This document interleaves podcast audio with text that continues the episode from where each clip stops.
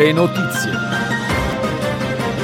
Dalla redazione del GR di Conf Cooperative.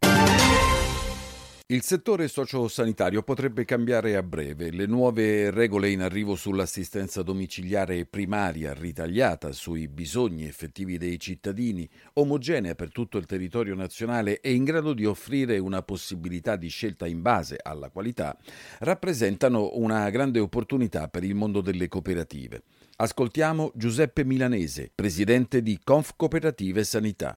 Significa per il nostro mondo una grande opportunità di sviluppo, penso anche alla grande opportunità di lavoro perché se i numeri del ministro Speranza sono reali, e cioè assistere un milione di cittadini a domicilio per otto ore a settimana anziché 12 ore l'anno, significherà avere una quantità importante di assistenti e soprattutto avere delle figure intermedie oltre l'infermiere, perché altrimenti ciò rappresenterebbe un collo di imbuto gravissimo, anche figure di tipo sociosanitario che dovranno essere formate, create e che potranno dare a tutto il nostro sistema un grande impulso. Questo significherà stare, come sempre, dalla parte dei cittadini con circa 111.000 nuovi operatori.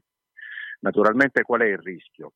Che le risorse che si stanno immaginando su questo sistema attirino fortemente società di capitali e quindi qualora il nostro sistema cooperativistico non fosse stato in grado di costruire un sistema radicato, territoriale, quindi fare finalmente rete, potremmo dover avere a che fare con chi comunque ha più forza in termini di capitale.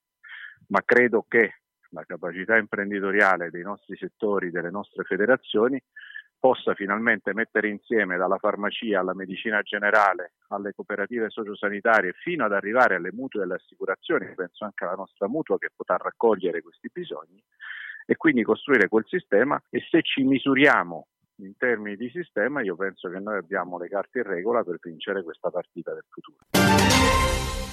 Arriva l'obbligo del Green Pass per tutti i lavoratori del pubblico e delle società partecipate dello Stato, per i tribunali, per gli organi costituzionali e potrebbe arrivare già questa settimana, ma un approfondimento è ancora in corso, l'obbligo del certificato verde anche per tutti i lavoratori privati. Giovedì infatti il Premier Draghi riunirà il Consiglio dei Ministri che sarà preceduto probabilmente da una cabina di regia, ma le riunioni tecniche si susseguono in queste ore su una via che pare tracciata. Intanto il decreto legge sul Green Pass sarà oggi all'esame del Senato dove non si esclude esclude un voto per la fiducia.